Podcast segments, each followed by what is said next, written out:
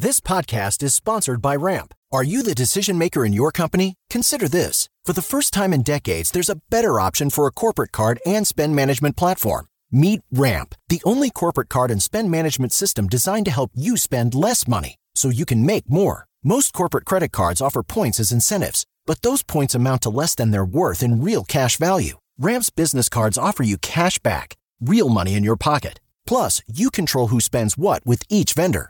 And Ramp software collects and verifies receipts automatically, which means you'll stop wasteful spending and close your books in hours instead of days. Businesses that use Ramp add up to 5% to their bottom line the first year. If you're a decision maker, adding Ramp could be one of the best decisions you've ever made.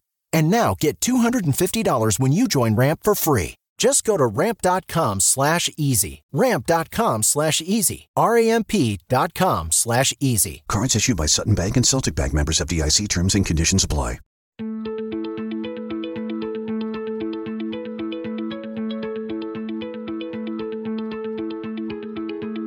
I'm Nil Zacharias, and you're listening to Eat for the Planet.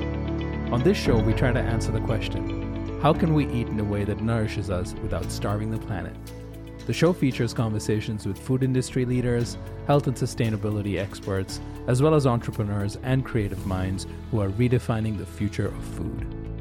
Ari Nessel is an investor and philanthropist who is on a mission to transform the way we relate to our food and one another by funding companies and projects that are actively working to disrupt factory farming. All I can say is Ari is a really interesting guy, and this conversation is packed with his tips on how to balance the demands and draining effects of working to change the food system through meditation and a gratitude practice. But the scope of this incredible chat is certainly not limited to wellness practices.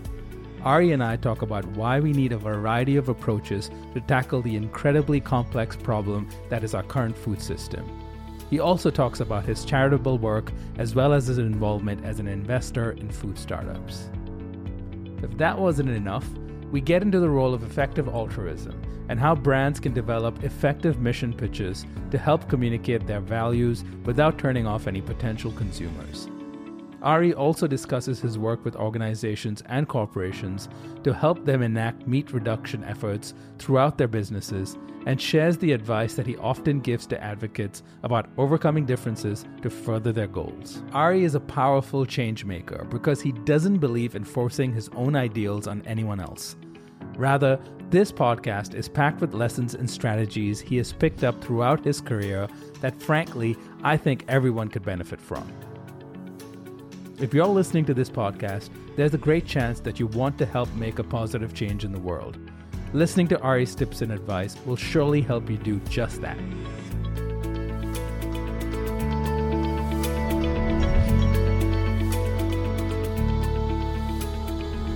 Ari Nessel, thanks for joining us on the Eat for the Planet podcast.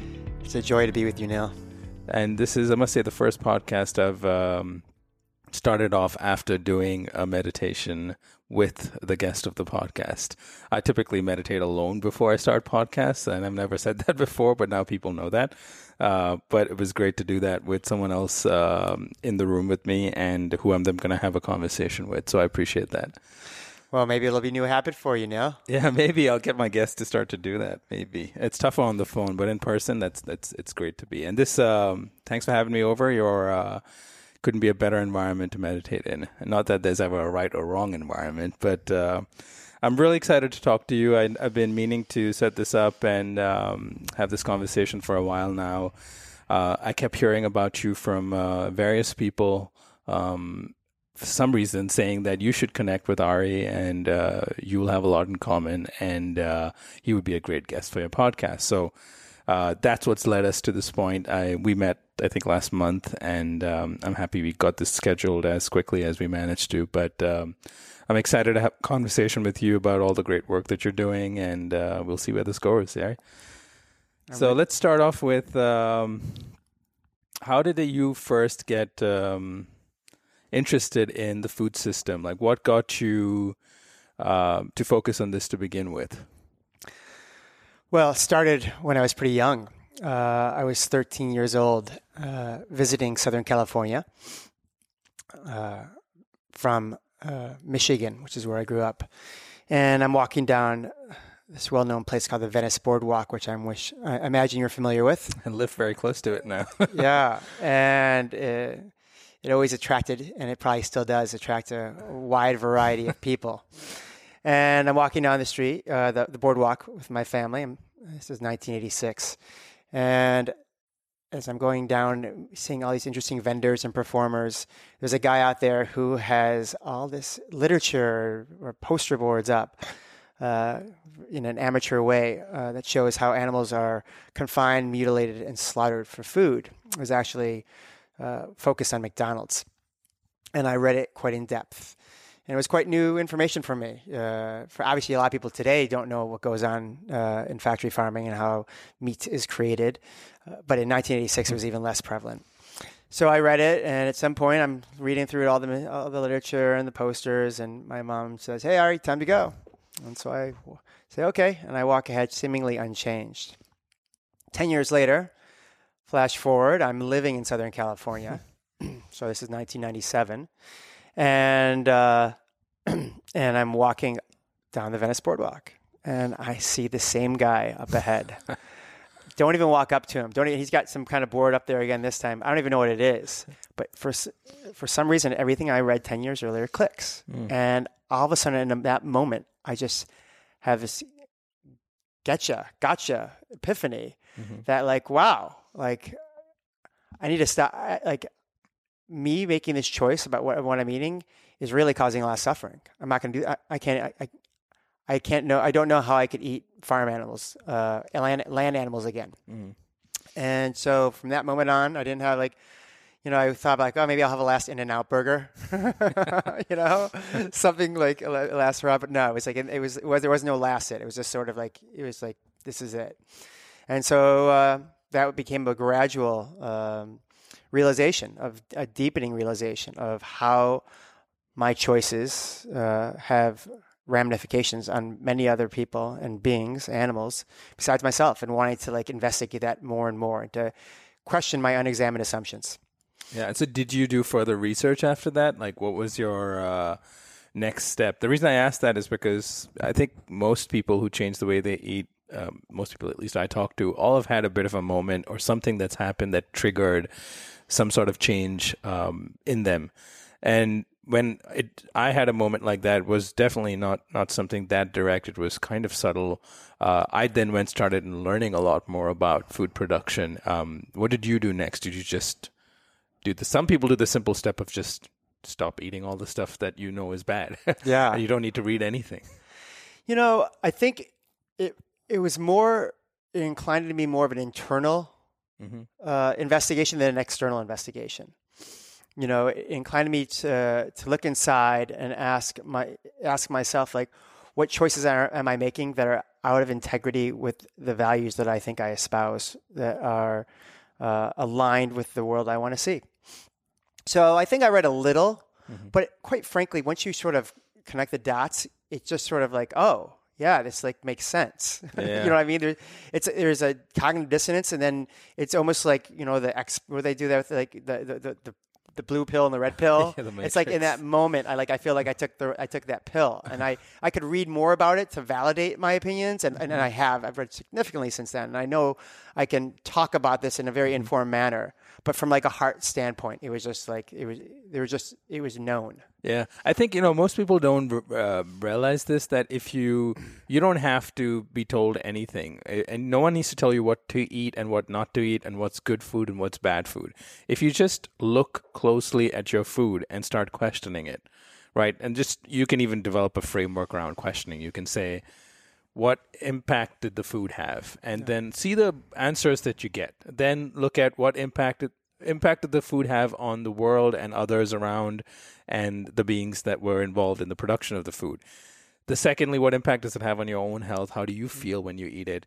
Thirdly what relationship do you have with that food? Do you eat it because you are um, it, it, helps you escape some some bad feelings and emotions and thoughts uh, are you addicted to it in some ways and then see the answers. Like I, it's almost an exercise I think anyone can do. Look at the answers and then see if you're okay with the answers and if you still want to eat the food. And if the answers tell you that the if, if the food is is aligned with what you believe to be true, whether you've previously articulated it or not as a value, um, and you will automatically know what you should choose. But the problem is, in this day and age, most people don't even examine their food. They don't. They don't think before they eat. They go to In-N-Out Burger and they buy something um, because it tastes good. And so we are at this point doing the work that you do, and in some ways I'm involved in. Is how do you um, how do you get you know firstly from a from, from the people standpoint, how do you get them to almost deprogram themselves and see clearly and see with some intuition rather than uh, rather than whatever they've been fed uh, culturally. Um, so I think that's a big challenge. But um, so obviously you changed the way you started to eat in the next um, years ahead. I'm assuming. Um, how did that start to impact the work that you were doing? Yeah, well, I think it, it was a gradual deepening into my own consciousness to match the actions that I, I was already taking. You know, there's a there's an interesting study that actually comes to mind with having made that shift uh, that it seems relevant that that uh, Tobias Leenaert shared with me, and it's a study where they have people come in uh, and fill out this this questionnaire, and they're asking about animal sentience. Mm and they say is are you know are animals worthy of compassion? Do animals feel pain and suffering? Do they have you know human like emotions? And half the people filled that questionnaire out while eating animal products and half the people filled it out eating like nuts and berries. And there was a vast difference between how people felt about the capacity for animals to feel pain and their worthiness of consideration based upon what they're eating. Mm. if they were eating animals they didn't see the animals as worthy of uh, uh, of their of their of their attention and of their choices of, of, their consideration. And if they weren't, then they did see them mm-hmm. much more so. And it speaks to sort of the fact that we want to rationalize our behavior. We tend to like want to. Th- we all want to feel we're good people. Mm-hmm. And so, in that longing to feel like we're good people, we try to make we, we try to make our actions seem con- like fit a coherent narrative. Yeah. Right. Yeah. And so I think for me, it's the way it happened in, in reverse is that I once I changed my behavior, then I, then I was able to I was able to read things in a way that I wasn't defended around. Hmm. That I could actually mm-hmm. like see things in a more humble way and a more curious way and with more clarity than mm. if I was having to justify an, an existing behavior. Oh, yeah, that's that's so fascinating. I mean, it's it's because you yeah i think everything is about perspective at the end of the day right? If you're able to change your perspective from one angle and i guess in your in your case it started off being changing the way you were eating automatically if you start reading and understanding more of the facts and the and the, the actual reality of it you're probably going to read that with a more open mind now because you your perspective has changed. And uh, that I mean, it's it's it's. I'm not studied enough. I, I, I think so because I think at the end of the day, we don't we don't know enough about why people make the choices that they do, and um, but we may never know the the, conf- the the range of factors that contribute to something like food or any other choice that we make. But if you want to get people to change, uh, you've got to try to understand how to undo it. And I, I do believe that one there's no one way to to to tell people the truth about our food system. Um, it's just someone the other day asked me about this too. Is that what do you um, you know what do you think is a right approach? Um, and I said I don't think there's a right approach because I my way of talking to people about food is just what's true to me, and um, it may resonate with other people who relate with my way of communicating it. But you know, and like in your example, you saw someone with uh, on the Venice boardwalk with uh, with with the uh, board signs and and material about about factory farming. I'm assuming, uh, and that resonated with you. I've I had seen that, and that never resonated with me. I mean, later on, now that I look back at it, now it resonates with me. Much like you see now, once you've changed your perspective, you open your eyes to everything else, and I find that I don't know, endlessly fascinating because we think that there's just one right way and that, you know, people don't like the vegan word or people don't like the animal rights message. Which people? And of course, yes, you can say there's a majority that prefers something or the other, but I think it all is necessary. Um, and I think it all works. You've got to keep trying. We're all so unique and we all have our own psychology we're bringing, mm-hmm. our own traumas and our own histories and our own preferences.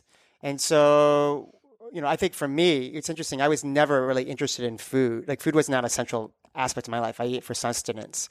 And so all these people were talking for years about how we need to make better food and that's how we're going to get people to change. Like, no, we got to get people to care about, to show them what's going on, you know, these places that no one was ever going to agree to this and they're going to think it's terrible. And I, Yeah. I sort of bought into that idea that Paul McCartney said, if, you know, if slaughterhouses say glass walls or be all be vegetarian, or, Yeah. you know, and, and now I just see the fallacy of that Yeah. uh, that that is that is there's a certain subset subset of the pop- population that may be true for, but I think it's a very small subset. Yeah, you're you're right. I mean, I uh, most people I know from are from before. Uh, I mean, my friends and family uh, growing up, um, none of them. They all know what I do. They all.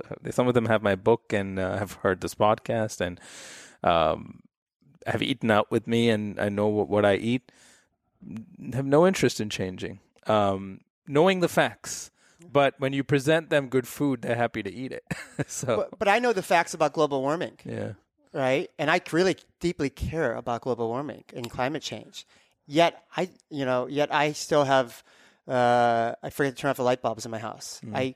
I'll not. I I'll Uber somewhere or Lyft, and I don't hit the the carpool aspect of it, right? Or I could bike somewhere, and I and I and I take a, I take a car. yeah. So it's it's it's also really important that we see things on a continuum. It's not like you're e- I'm, you're not either like a person who's zero carbon footprint or a person who's who's just who's in, who's antithetical and indifferent to the state of our you know of our planet. Yeah. There's a there's an opportunity for all of us to deepen into our values that doesn't require that we have to have a binary choice. So then, what do you think about um, you know another topic that I love uh, to bring up, and that that I I think is very relevant in this day and age, is this tribalistic nature of um, of people's identity, food identities, or you know the food tribes that they belong to, and it's reflective of the larger things that are happening in society. People are like that about politics and and everything else. It's binary. It's either you're this or you're that. Uh, and increasingly, I've gotten frustrated with all of it. I I um I I believe no one's just one thing. I, I believe everyone's sort of um, in a in a continuous process of evolution, and sometimes we spiral up and we we slip back down.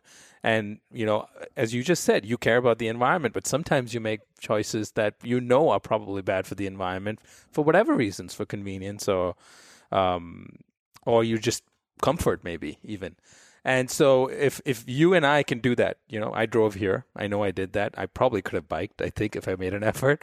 Um, so so at the same time, so what do you think about the fact that um, you know, you, do you even identify as a in a certain, you know, are you? Uh, I guess I'm trying to ask about the, you know, you everyone should eat vegan Well, I- kind of way of thinking, uh, which I I've started to sort of change my mind about that. Well, and, and if I want to be, you know, I may have a shirt that says vegan on it. I've got a couple that say it, but in reality, if it, it'd be more accurate accurate for it to say 98% bi, bivalve freegan. It's not so. It would be a great selling shirt. I got to tell you. What does that mean?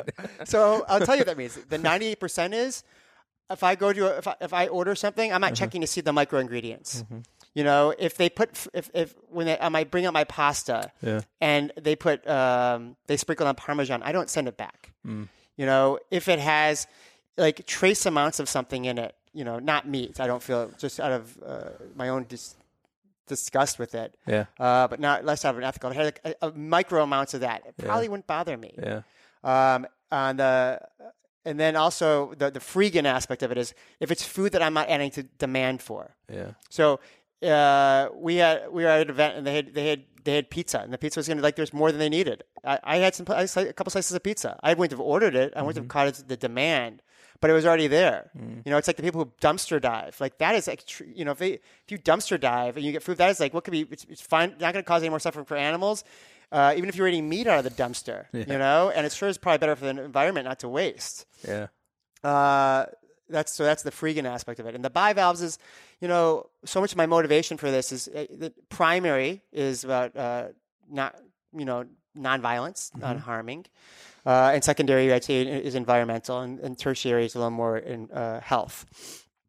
But the the bivalves are like uh, would be like oysters and mussels. Mm. And from my investigation, uh, it, they don't seem to have the uh, nervous system that inclines the ability to uh, to feel pain in a mm-hmm. way that is much more acute than a plant might. Yeah. And so, uh, and also the way they're farmed, it actually is at, at, worst neutral for the environments they're farmed. Some people believe that the way they, because they're filter animals, mm-hmm. uh, they actually clean the water. Yeah. So you know that's it's veganism is to me is an aspiration for how we relate to our food, such that we cause the least amount of harm we can cause. Yeah. It's know? an aspiration. I, I, love that you said it's an aspiration because I think it's it's too much. It's not so much a religion or an ideology, which some people treat it like. I think it's more of a, and I think that causes people who are not that way or not eating somewhat like the way we eat to to think of uh, it as being flawed because there is no perfect in this world, and so you it sometimes people assume it's it's a it's a label of perfection, which which I disagree with. And for me, I, I I mean I don't eat that most of those things because it just sort of disgusts me at this point. So and I rarely find myself in a situation where it's the only option. So that I think that really guides my thinking around it. Not that not that I know I would get kicked out of the club if if if something slipped into my plate. Well, there's also a way of like yeah you, a lot of I think what you talk about in your podcast, people you've interviewed, is how do you make this lifestyle accessible to people, mm. right? And so if you make, if you say, listen, eat bivalves as part of a vegan diet, you're never going to have questions about B12, mm. right? You're going to be able to go to French restaurants, which you can, not find a darn vegan thing at normally, right? Or a seafood restaurant, it's hard to find things at. So it's easier to go into places. And if you make it 98%, mm-hmm. you know, then people are like, you, then people like when they're with you, they see it more accessible for them as well. Yeah. So it's in some ways you can actually by having a little trace amounts of these of these kinds of you know animal products, you may actually reduce the amount of overall demand by making people around being more influential to people around us. Mm-hmm. One can also make the argument, I think, as well, and I, so I want to say it's just not just that, but also that by us living tr- fully into our truth, we inspire other people that they, they can do it as well. So they both work, but I think my my theory is is that come here, join me. This is this is this is this is doable. It's not that hard, and the food tastes great, and I feel healthy and better, and I'm happier because of it. Yeah. Yeah, I mean, yeah, you're you're right. At the end of the day, you have to do what's true to you, and uh, you know you're doing that because that's just what you believe in, what's true to you. And I think others need to do what's true to them. Uh, as long as people who are listening to it understand that um, that they can just start somewhere, and that's more important than than sitting back and debating whether I'm right or you're wrong. Um, it doesn't matter really. Do something. I mean, I'm not. Who am I to sit here and tell tell you what you're doing is eh, it's flawed or something? Because I think and I think we get caught up in those um, minutia little debates which and lose sight of the bigger picture. And the bigger picture is, you know, let's bring it back to the food system. The bigger picture is that we are um, in urgent need to reform our current food system because we're not going to be feed we're not going to be able to feed the world in in 2050 and in the process of attempting to feed the world in 2050 uh, on cheap dairy meat and eggs uh, we're going to continue to slaughter billion of an- billions of animals. We're going to pollute the environment. We're going to destroy our rainforests and our oceans. Uh, and no matter which way you look at this, you don't have to be an environmentalist. You don't have to care about animals, even, uh, and you don't have to care about your own health. It's just not practical. This current system that we have uh, in a country like America, we consume what 200 pounds of meat on average a year per you know per person. That's really the average consumption.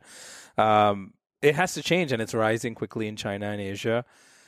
The question now is how do we, of course, getting people to change, changing the demand side of the problem, which you've focused a lot on. I've done a lot of work on over the years, um, sharing facts, inspiring people, trying to give them writing books, doing whatever I can to get people to wake up to the idea that what you change on your plate can change your life, but also the world but how do we change this monolith system that exists today? And um, so, what work have you started to do over the years? I know you um, you have a couple of different projects you're involved in, and more than a couple, I think. Um, how do you tackle that problem? So, on the demand side, you can keep just living your truth and spreading it to people. Um, I know you also help a lot of um, nonprofits uh, in terms of you fund a lot of nonprofits and you donate to them and you you help out in that way. Uh, and they are doing the work of investigations and um, education, uh, which helps people change the way they're eating. But on the supply side of the problem, the actual food products, um, how are we going to change that? So, what do you, what is your sort of thesis we have looking at the food industry? Uh, do you have some uh, some master plan on how mm. we're going to fix this? well, I think the master plan first. I think always starts with that Gandhian idea. If you want to, you know, change your world, you start changing yourself, mm-hmm. right? So we we as we talked about at the beginning, you know, how do we inform ourselves so that it, to live a life that is more aligned with our values? How do we become educated about uh, about the things we care about? How do we pay more attention to the consequences of the choices we're making, and see our how we're we're caught in this matrix, uh, food and otherwise, of of consumption and of indifference right? That sees our interconnected nature of life and to see what really brings us happiness and well being. And I think living a, a life of, uh, of compassion and contribution, uh, a life that is really grounded in, an ethical quality of non harming, makes us feel happier. Mm-hmm. We just feel like we feel a sense of purpose and meaning, which is one of the key contributors to to happiness, according to studies. Uh, and I think as from a, from you're talking about something more my overall theory of change is really about um, helping. Is you're talking about spiraling people, like mm-hmm. helping spiral people, you know, forward on their journey, mm-hmm. uh, and whatever they are, helping them take the next step. And so, I really subscribe to this idea more and more that you know that veganism, as we were talking about before, is not a position. It's an aspiration. It's a trajectory. It's something to orient yourself to move towards. It's sort of like when you want peace in the world. Mm. It's not that's peace is not like a place where there's no war. Mm. You know, you could have a, you could if, if there was no war, we still have a war within ourselves, and we're still going to be angry with our neighbors. That's, and that becomes very temporary unless we have peace within ourselves as well. And so, as we sort of see this north star that we're moving towards, and we make that the the goal, and that uh, there's a next step we're going to take and make that see everyone else to say this is a worthwhile thing to move towards and they say well i'm not i'm not vegan i'm not i think it's worthwhile though and that they, we, we share that interest then they say well i'll try meatless mondays mm. i'll try the reducitarian approach i'll do one meal a day uh, vegetarian or vegan uh, and for some people, it might mean I'm going to start eating. I'm going to eat bigger animals because it's going to eat that way. I'll eat less animals, mm. or I'll buy from a butcher that is uh, uh, that is local. But the key things is all those steps. It's important that I think we make sure that every, we all see that as, as, as our, those aren't ends in themselves. They're a step forward, and there's more steps to take forward. Mm-hmm. Uh, so my theory change is about how do we broaden a coalition that cares about this? That who are our natural allies? Because there's so many natural allies we have, and if we say, uh, well, to, to to work on this issue, you have to be 100% vegan and you have to do it because you care about animal compassion. Um, and you have to have done it for so long. and mm. you also have to support uh, Bernie Sanders uh, simultaneously to, to get your cre- credo that you're a full-hearted progressive. Then you really are making this a, a, very high peak for people to reach the threshold to be to, to, to be your ally. Uh, but if you instead you say, "Hey," Do you, do you care about your do you care about your health? Do you want to help deal with your diabetes?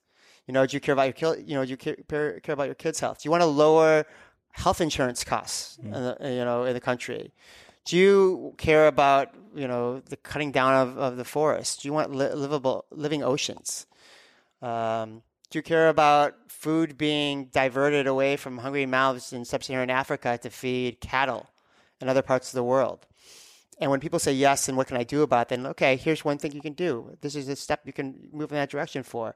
And so to that end, we can to the point we can build allies with uh, environmentalists, climate change aficionados or uh, focused groups and people, uh, work with health groups, uh, to work with legislatures who don't want to subsidize negative practices work with people who care about preserving uh, soil, mm-hmm. uh, to work with those who just don't want to have the smells, negative smells associated with animal agriculture around their neighborhoods, or the, the value of the land devalued because they're near the feces of, uh, of a slaughterhouse or of a factory farm.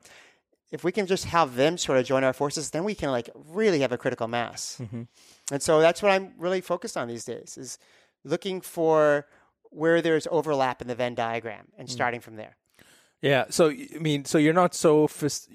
I think you're still looking at um, the role that activists and that that groups that are aligned or have some overlap with with the work that you previously have been doing or that most animal groups have been doing and finding ways for them to join forces and tackle this larger problem which is yes a, a policy framework today that keeps the price of meat dairy and eggs artificially low and you know then you have the labeling restrictions and the checkoff programs and all of that.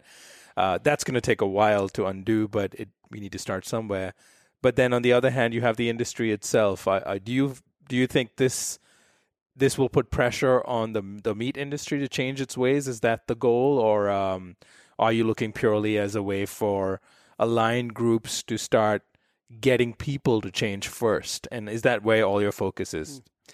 Well, I I think there's there's a story I read years ago about this some sports coach mm. who thought that the way he can make his athletes perform better was not by picking one area and having them improve that like 50%, but doing thinking about all the aspects of their life where they can make one small, like 1% improvements. So he worked on them getting, you know, going to sleep earlier. Uh, I think this is track. And then they had, he had, uh, and, and that helped a little. Then they had them work on, uh, uh, on like stress reduction in their life. And then he had them work on eating better, healthier foods.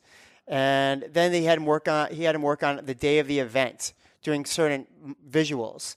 Uh, and then he did a little in practice. And all these 1% improvements made them like one of the best track teams they ever had and outperform mm-hmm. uh, their, their, their competition in ways that was never expected. So I kind of think it's somewhat here the same here. There's not like one area mm. that's going to take us to this finish line, this transformation of our food system away from animal agriculture. It's lots of one percent improvements, mm. and then the next year it's another one percent improvement on that, and one percent improvement on that. But if you know how compounding interest works, yeah. that really builds over time. Yeah. And so I think it's I think it's all of those things. But I think it's mm. doing all those things in a way that isn't saying that, well, what I'm doing is the only way to do it, and yeah. your way isn't going to work. Or it's, it's saying, yes, please do that, and I'll do that too, and let's work together. Yeah, because a lot of people, and, and I love that you brought this up because uh, it's funny, the timing couldn't be better because I really have been thinking about this in the last couple of weeks only.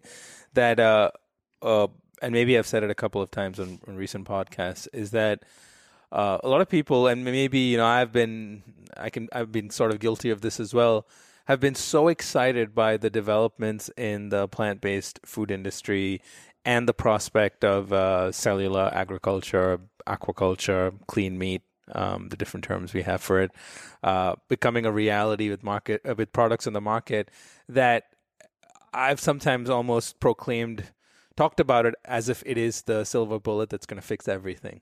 And um, as the months have gone by, it's only months actually, which is good. uh, I've realized that not one thing is going to fix anything. And even if we do have um, cellular agriculture at scale, it's going to take decades before it makes a significant dent in our existing food system.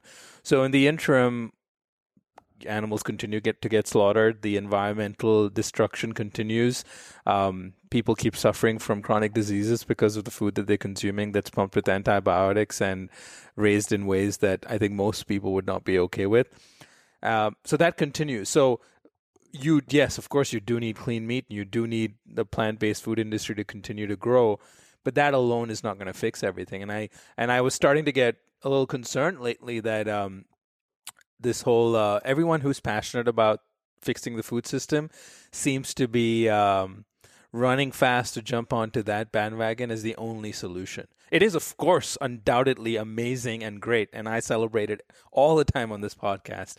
But it's important to recognize that that's part of a bigger, um, bigger list of things that need to change, uh, which won't change automatically unless you work on changing them. So uh, is so, so is this kind of new thing? Is this new thinking for you, or are you always um, were you always drawn to this coalition building and uh, because at the end of the day you're talking about changing a system that's that is much more than just the end product, right? At the end of the day, if you produce plant-based meat that's exactly the same as as regular meat, all right, people are still not necessarily going to embrace it, and you're still not going to be able to sell it at the same cr- price because you're going up against a system that has multiple stakeholders in it that is not just going to stop its ways, and that if you even you threaten you threaten farmers. You're seeing that happen already. Farmers, maybe the meat industry is investing in plant-based and clean meat, but um, but cattle ranchers are not happy about it. What, what what do we what do we do about them? Now you can't. Of course, some new systems are automatically going to displace some people that are part of an old system, but if we know that's going to happen, we need to start preparing for that right now. So, I and the last point before I, let you respond is that I was on a I was watching a panel yesterday where there was someone um, from the gra- who ran a grass fed beef uh, operation farm, uh, fifth generation rancher, I believe. Uh, someone else on the panel who who runs a cellular meat company, and uh, and and someone from representative of the conventional meat industry or the factory farming or CAFO industry, and the grass fed meat person was was very upset about cellular agriculture.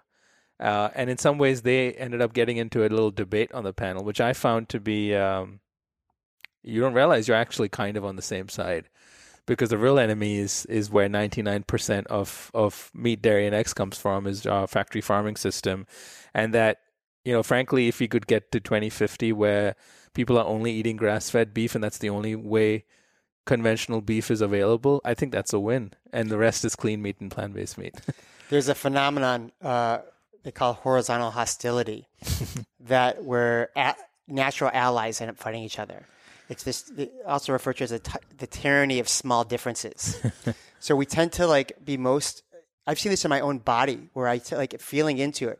When I meet someone who's aligned in so many ways but is different in one area, I tend to focus entirely on what they're different than me. Mm.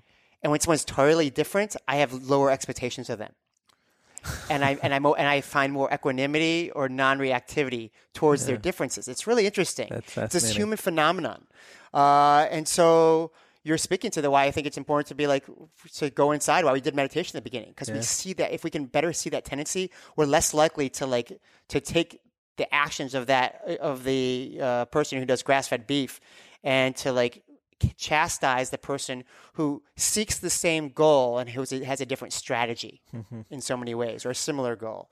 Um, so I think it, it, going back to your other parts of it, like this theory of change and sort of how do you make, you know, what you're, you're talking about, you know, the this panacea of clean meat and of plant-based meat. I'm reminded of like how excited, you know, people who were progressive thinking were about, you know, Barack Obama being the president, and like that was going to change everything right? this is politics are going to be totally transformed now.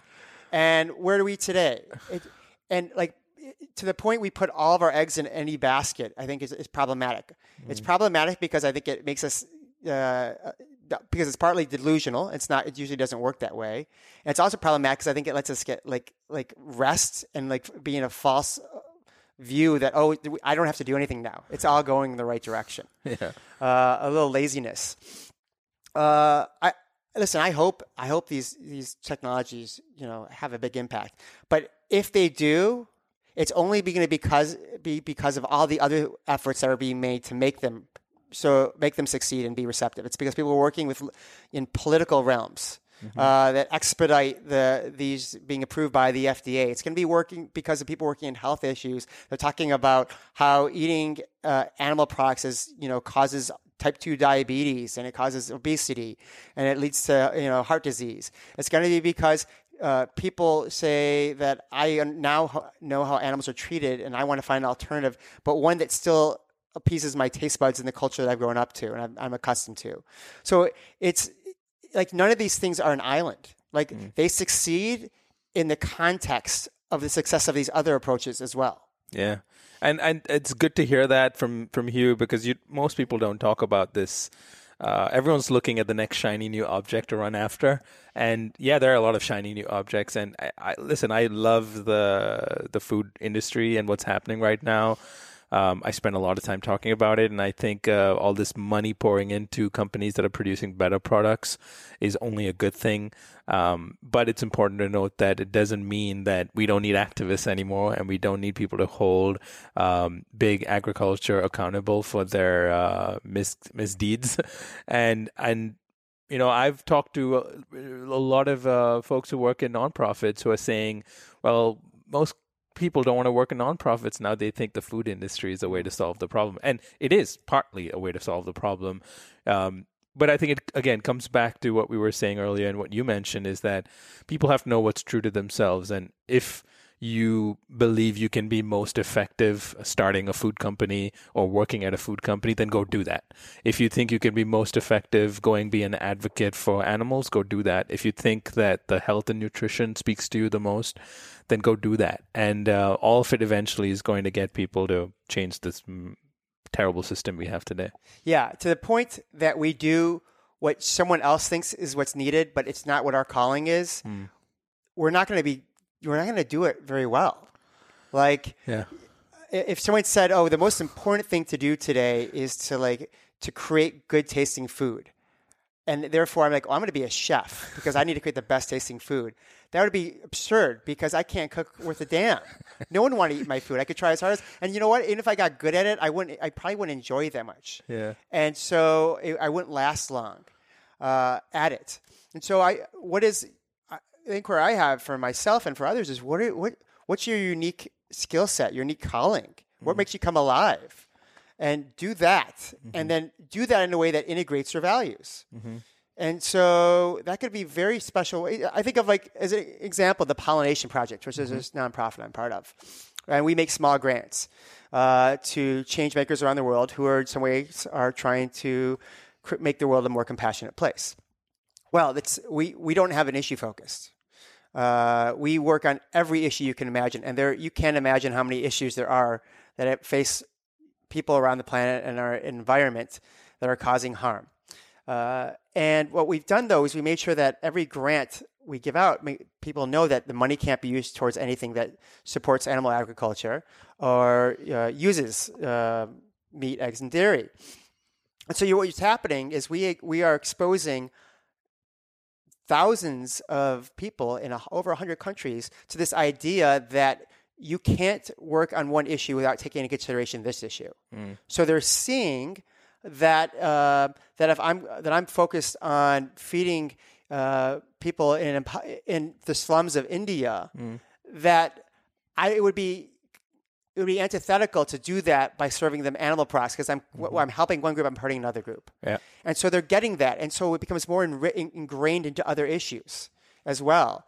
And so in some ways, I, I'm, I'm wondering is is by not focusing, making that an organization that focuses just on animal rights, could I actually be having a bigger impact on animal rights in this nonlinear way?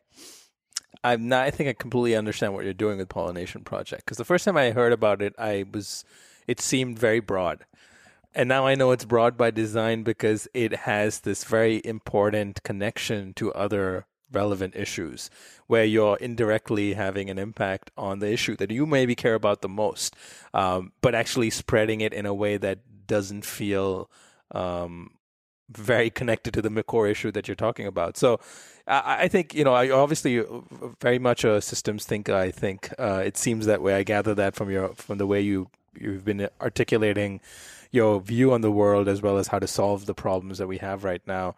And I think with with thinking about things in systems, it can get pretty overwhelming and daunting, especially if you realize that you are just a small part of one little cog in the wheel of a system. Um, but so, how do you uh, sort of approach projects from this macro view of things? Um, maybe you're in a position where you can, um, and and do you then get caught up in like reductionist thinking and start focusing on one small area? So I guess my question to you is really besides your macro view of things through the pollination project, which is really interesting, um, do you get involved in specific projects that are very uh, nitty gritty on one problem, or you like to stay at that high level? Oh, I like to work at all levels. Okay. Uh, because if I'm just working at strategic levels, like it feels disembodied.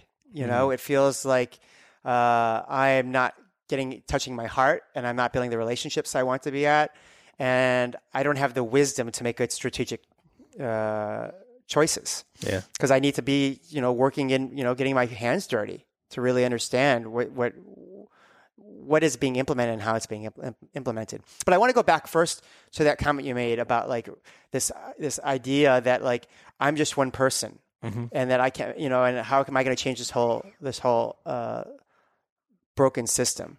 And more and more, I'm noticing that's true, and it's so comforting to see that because I don't feel the weight on my shoulders the way I used to feel. That like, oh, it's up to me. Because that's just first of all, it's it's it's also delusional that, that I think that I that who am I that I that I'm gonna like change uh, a system that's been around for you know hundreds maybe thousands of years that is practiced by billions of people with so much powers powers around it that that I'm gonna be the person who who's gonna make that change. Uh, and uh, that, so that feels a sense of ease. Like I'm just going to do my best. I'm going to use my resources I have at my disposal to to live in a way that is as values aligned as I can be, and as contributory as that I know, with the skill and compassion I've been able to cultivate. And so, where that comes from, it too, is the point. Your next your next question is how do you choose what you do, and where you, directions you go, and it, it really directly relates to where where what supports my path, what supports my personal expression of love, kindness, uh, and service, and that's manifests in so many different ways for me.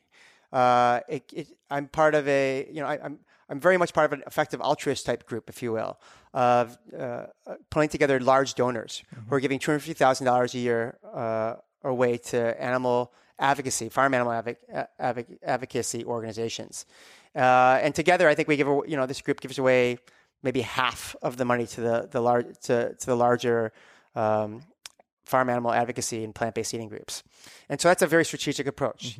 Getting together the biggest donors, making them figure out how we can co- collaborate with one another, uh, en- encouraging us to be as effective as we can in our dona- donations, trying to bring in more people who think like us or would be interested in thinking like us to join the group. Very, very EA mind. And then on the other hand, I'm working on like a, a retreat center where we host, uh, we'll be hosting, for instance, a meditation retreat for for animal advocates over Thanksgiving. It'll be our third one we've hosted, and it's a vegan retreat center. And but we don't just invite animal rights groups there; we invite all other groups, and they come there.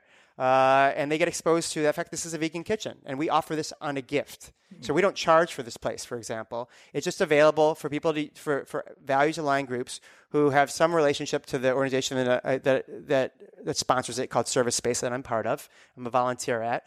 Uh, and they get to cultivate through meditation or whatever they're doing there to support their work in the world. And they're also exposed to plant based eating as being part of raising our consciousness. And so that's a place where I go and I, you know, there was a retreat, at, retreat I was at recently. Uh, it was an animal rights one earlier in, in, May, and the toilets were overflowing. So I was cleaning up. I was cleaning up. We had these special toilets, and I was cleaning up the poop. And that was like that was the way for me to, to serve in that moment because I really cared about these people and I wanted them to use the bathroom well, you know, and not be disgusted by, you know, things overflowing.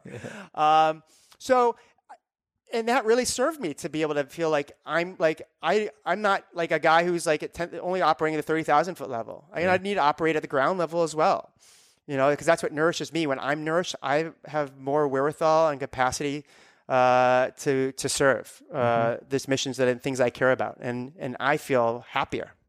Yeah, I mean that's there's so much in there that I think people can take away from. It's uh, yeah, people overthink what they need to do they try to think, is this a strategic move? Is this going to help me 10 years down the line? And uh, sometimes the best, actually, forget sometimes, always the best moves you make in life are those that you're just inherently, intuitively drawn towards. And it may, some of it may just seem completely, you know, uh, irrelevant in the bigger scheme of things. But if you're drawn to do it or you need to do it, if you have to fix that damn toilet, you got to fix it. No one's going to come down and do that for you. Maybe you didn't have time to get someone else to do it. But, um, and that's someone who's kind of in touch with, with who they are, which I think is, is comes back to your, um, why I think meditation plays an important role in your life. And because people, a lot of people think meditation is just, you know, sitting down and reducing your stress. Uh, and yes, it does reduce your stress if you do it. Uh, but there's so much more to it. I think even like the word vegan meditation has lost its meaning a little bit and has been commercialized in a certain way where people have this notion that you need to go to a studio and you need to um, do X number of hours before you are good enough uh, to call yourself a meditator. But at the end of the day, it's just getting in touch with what you really are and then being able to manifest that through the work that you're doing. So, given that you've you've obviously got your hands in in uh, many different levels of trying to solve problems and serve in whatever way that feels authentic to you, what are the projects you're working on now that that get you the most excited? Um, where you spend the bulk of your time?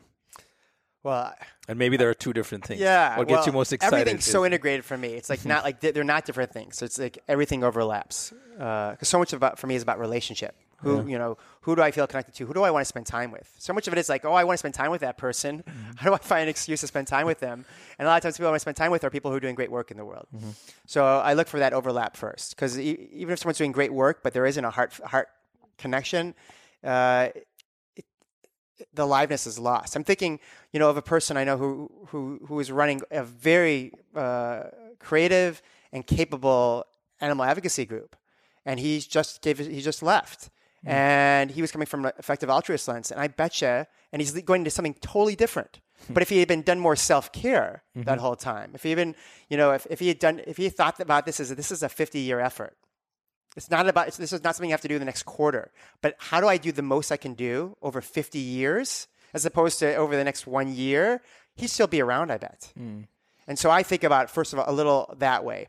But in terms of, so what gets me excited, uh, backtracking to your question, what gets me most excited right now is that, I, that I'm working on is uh, we just held a, uh, a gathering at the beginning of October after the Reducitarian conference. It was done. Uh, I held uh, me uh, along with ProVeg, who's out of uh, Germany, Joy, Sebastian right? Joy, yeah, and uh, Reducitarian Brian Kateman, uh, and some people from the Farm Animal Funders held this gathering of people who lead NGOs that are not traditionally associated with meat reduction work. So we're, we're talking about environmental charities, health charities, trade char- charities, public, you know, public legal you know, uh, justice charities, mm-hmm. and we got them in the room, and we talked about how you know. They all cared. They came there because they want to work on meat reduction work. They think factory farming is an abomination. They see it is antithetical to the work they're doing, and it actually mm-hmm. hurts the things they want to create in the world. Yet they haven't been able to prioritize this. And so we had a conversation about: is there a way we can work together? And it turns, and that group of people in the room, they were mostly the, exec, the, the directors or board members of those groups. Their total budget was almost a billion dollars. Mm-hmm. That's 10 times more than the entire farm animal advocacy movement. And if so, if by us working together, if they were to devote, devote 10% of their budget mm-hmm. towards this work, which makes a lot of sense, we'd be doubling the movement. Yeah. Uh, and then that doesn't take into account all their social capital they have.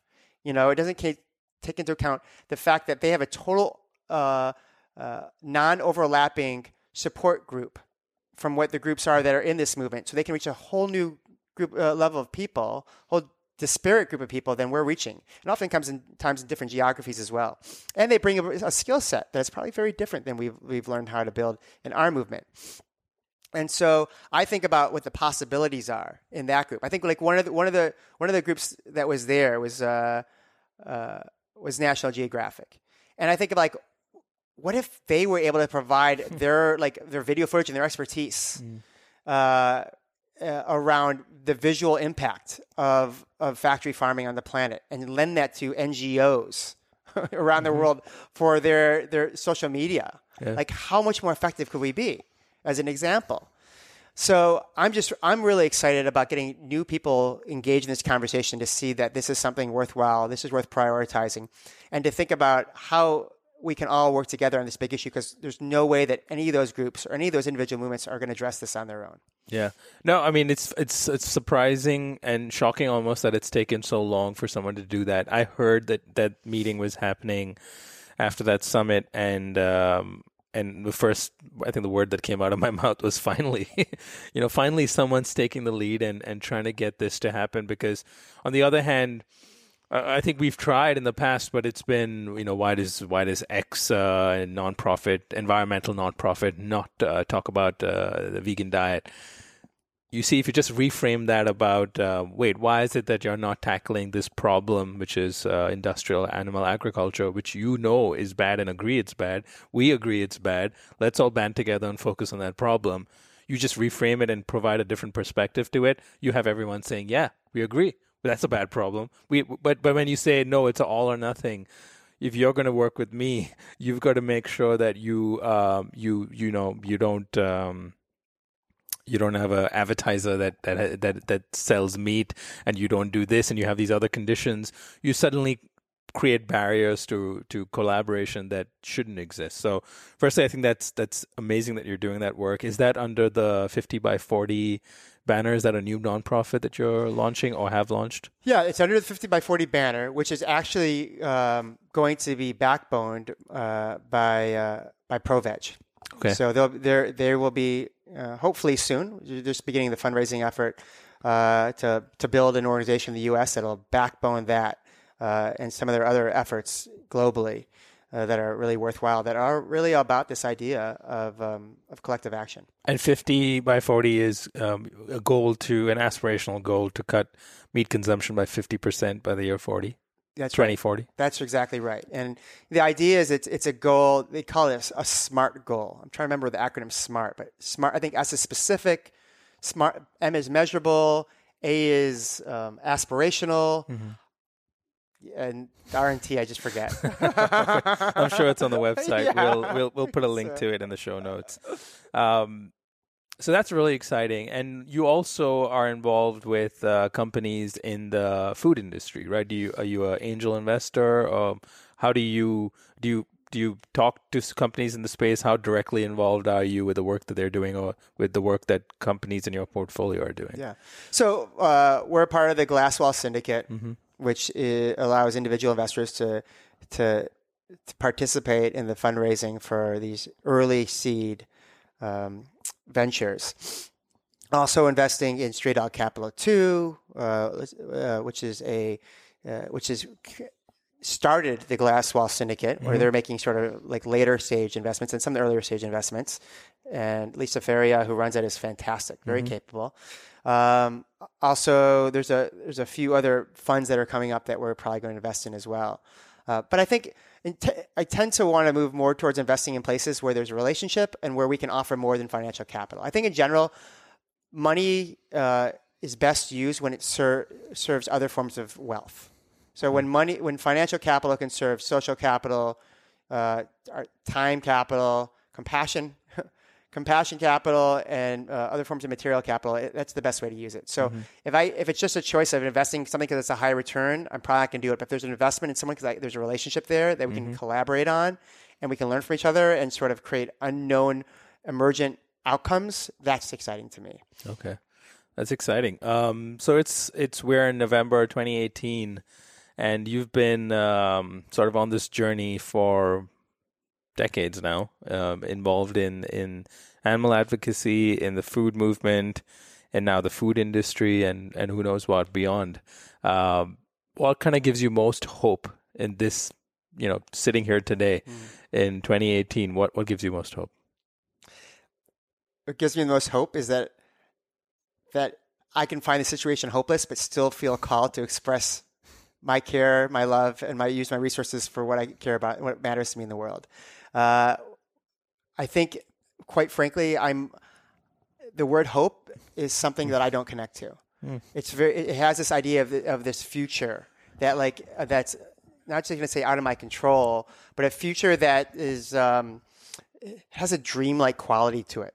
Mm-hmm. I actually really connect to the idea of hopelessness. like, what would I do even if it was hopeless? Yeah and uh, because I because I want to do stuff that I would do regardless of the outcome because that's who I am. That's me expressing my best self.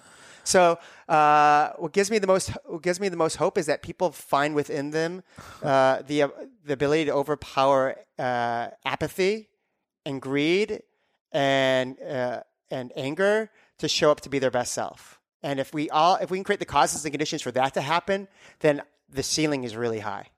I love that answer. That's great. Uh, you just destroyed the question, but answered in an amazing way. So uh, uh, I appreciate that. And you know, I'm interested, and so since I've since you were so uh, creative in that answer and authentic, I don't think creative. You didn't make that up. Um, is there anything that discourages you? But what's Uh, happening in, yeah. in the in the world in the food? Let's stick with the food Yeah. movement. The world is a whole different ballgame right now. Yeah, I mean, there's a lot of things I, I get discouraged by. And, you know, I guess I, I think d- discouraged by people who are who are natural allies with each other who fight one another. I think that's the biggest pro- concern I have is where people uh, are looking for this their the differences over their commonalities and the ability for people to work together so that they can really fight the real demons uh, that exist in the world. I think that's that's that's the biggest issue for me. And so this is why I think it's really important that we learn to calm our minds and become less reactive and see those tendencies.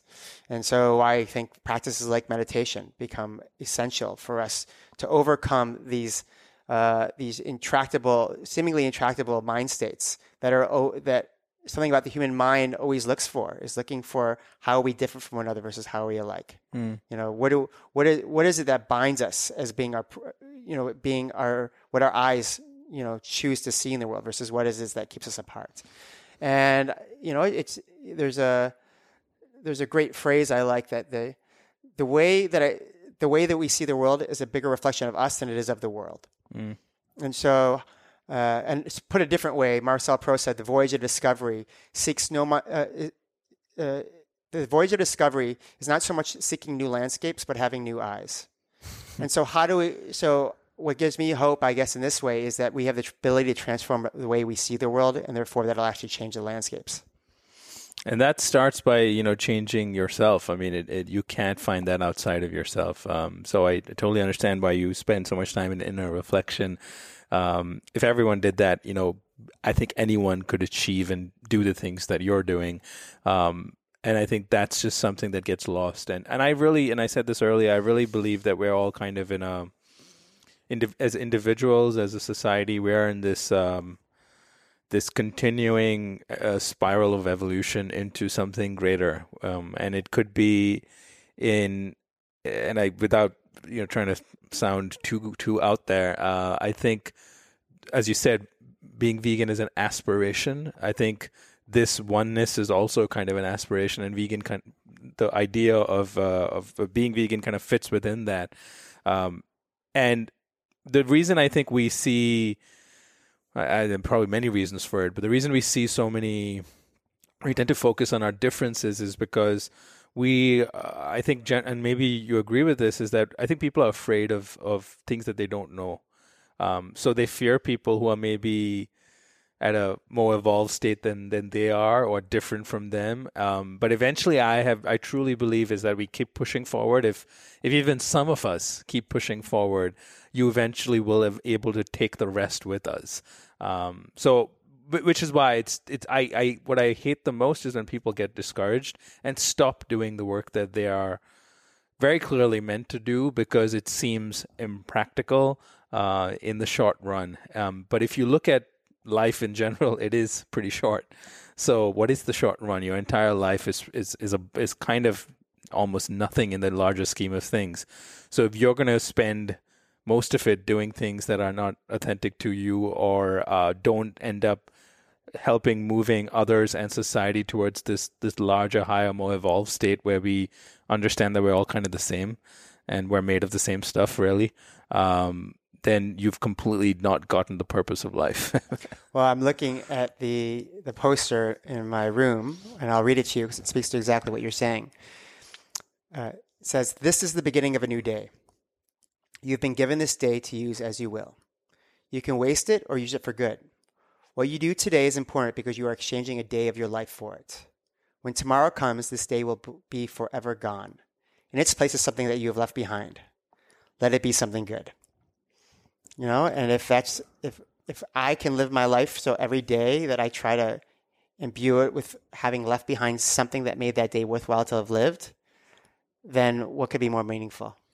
yeah, I just I love that. So um, I, I think on that note, we're gonna I'm gonna ask you my final question, and uh, but I've enjoyed every second of this hour spent, which has been uh, uh, undoubtedly the best way to spend an hour, I think, today. Um, so I usually end up every podcast with this with question with this question. It's a forward looking one. Um, I, really the way I frame it is that if you if the work that you're doing and not just you but all the other people that you're now bringing together and working with um, building coalitions whether it's in the food industry or in the advocacy world if if everyone gets it right and we end up bringing about the change or maybe perhaps when we get it right and bring about the change if you look ahead at the year 2050 um, what kind of food system do you envision if you get it right um, so your kind of utopia, best case scenario of the world in 2050? Uh, well, it's not just a food system; it's so integrated with everything else. Mm-hmm. And so I see a system where, really based on moving towards what I commonly refer to as gift ecology, where those who have who who can grow in their land more fruit, grow more than they need, and they share it with people who don't have fruit. And those who are, can who can grow uh, grains are sharing that with others uh, and those who don't have any room to grow are using their expertise to offer in some other way. So we're all being, everyone's offering the offering their unique gifts. And from a food perspective, I think it's that we're moving towards uh, obviously a vegan diet. I would say is essential, but also more local as well, uh, less less processed foods. I mean, this, this is quite quite outstanding, um, but that what is outstanding, I think, is different. Is it's not just what we eat; it's how we eat. That there's a sense of gratitude around our meals. There's a sense of connection in when we eat, when we chew that food for to, to the earth that provided us. Uh, there's a sense of connection to the fact that the sustenance that we get from this, that this is this empowers us to not treat our days for something meaningless, to live a life well lived. Um, and there is a sense of like of relishing that like this this this human birth, which is so rare, you know, mm-hmm. you know that we get to live and to use it in a way that really expresses our our, our highest self.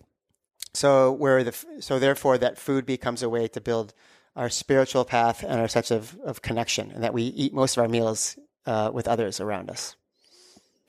Thank you, Ari Nessel. This has been uh, an amazing conversation. I enjoyed it thoroughly, and I hope the listeners enjoyed as much as I did. Um, and uh, thank you for all the work that you're doing. And uh, look forward to having you back on to talk more and following the progress of 50 by 40 and uh, several other projects that you're undoubtedly going to unleash on the world. Oh, thank you, Nil. This is a real joy for me to get to know you and to share my joys. Thank you, Ari.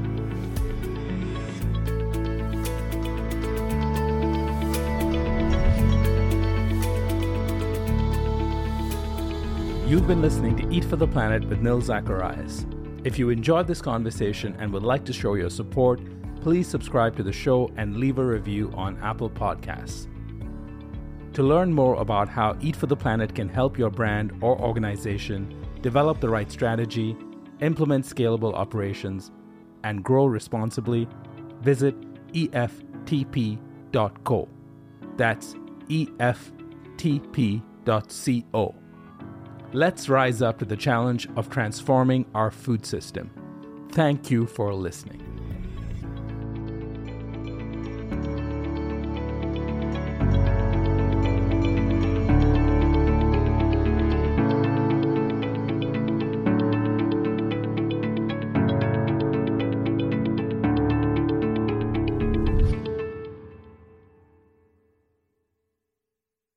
Step into the world